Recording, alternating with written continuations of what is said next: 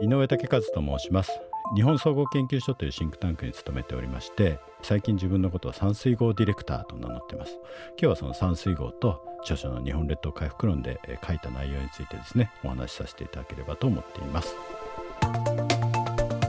山と水と里。これを合わせて山水号今週の講師日本総合研究所創発戦略センターシニアアナリストの井上武勝さんが2019年に発表した著書「日本列島回復論」の中で提唱している考え方です。国土の3分の2を森林に覆われ豊かな水などの自然とそこで古くから培われてきた暮らしの知恵やコミュニティ。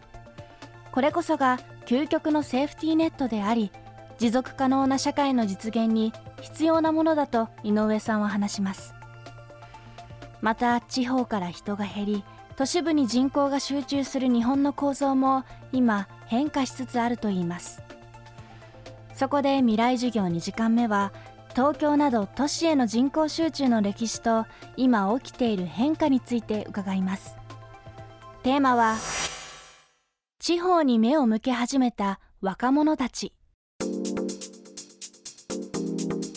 地方から都市に人が集まる景気っていうのがやっぱり2つあって1つは明治維新以降です。富国強兵策ってことでね。都心にいっぱい仕事があるのでそこに田舎に人をこう残していくんじゃなくて田舎に余ってる労働力をとにかく都市に集めてそれで国を豊かにすることをしなきゃいけないってことをします。でもう一つ大きかったのは高度経済成長期でこの時にやっぱり第一次産業から第二次産業にすごくあの大きな産業構造の転換があると。だから田舎っていうのはそういう意味では僕は山水郷と呼んでる地域は第一次産業が主体の地域ですでもそこが仕事がだんだん第二次産業に大きく変わっていった時にもうそこで働くんではなくてやっぱり第二次産業のある地域にどんどん移り住んでいこうっていう形になっていったとそうすると一昔前はみんなこの自営業というかあのサラリーマンって1960年ぐらいだと勤労世代の6割の人が自営業でしただけど今は逆でもうあのサラリーマンが大半になってるんですよね。だからみんな自分の手で生きてた手足で生きてた人たちがそういう意味ではどんどんこう雇われの人になっていくてでその雇われる場所っていうのが都心に集まってたからみんなやっぱりそこに行かないと仕事がないと思って移ってきたっていうのが現状かなというふうに思ってます。ただやっぱりバブルがはじけてから大企業でも倒産するのが当たり前になってきたし今あの高学歴の子でも一生懸命いい大学出ていい会社入ってもなんかもう1年で会社辞めちゃうとかうつ病になっちゃうとかブラックだとかいろんな問題があってなんか会社で働くってことが昔ほど幸せでなくなった時代っていうのが今なのかなっていうふうにも思っています。でそういうことに気づき始めた若い方たちが違う選択肢として今あの山水号を目指し始めてるなっていう感じもここのところすごく出てきてるなっていうふうに思います。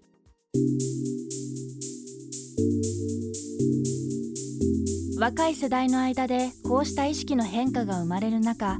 かつての田舎はダサいという印象も変わりつつあるようです。田舎がダサいっていうのはまあ現実問題やっぱり自分たちに誇りを持てるような状況じゃどんどんなくなってっちゃったというか大都市と比べた時に本当に文化何にもないってみんな思ったでその時に本当は自然と共に生きてくる中で豊かな文化っていうのがすごくあったわけだけれどもそういうようなものを評価する人たちがやっぱりいなかったし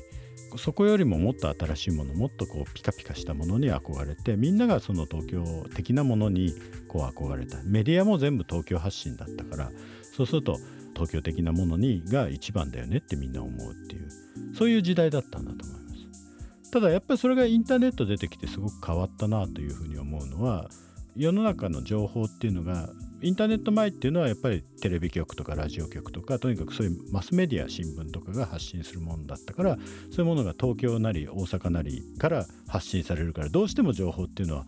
都心からの発信になってたと思うんです。でもインターネットになってようやく今地域からの情報っていうのがいろいろ出てくるようになった。で SNS なんかでこう出てくるのを見るとなんか東京とかの方が豊かで面白いと思ってたけど実は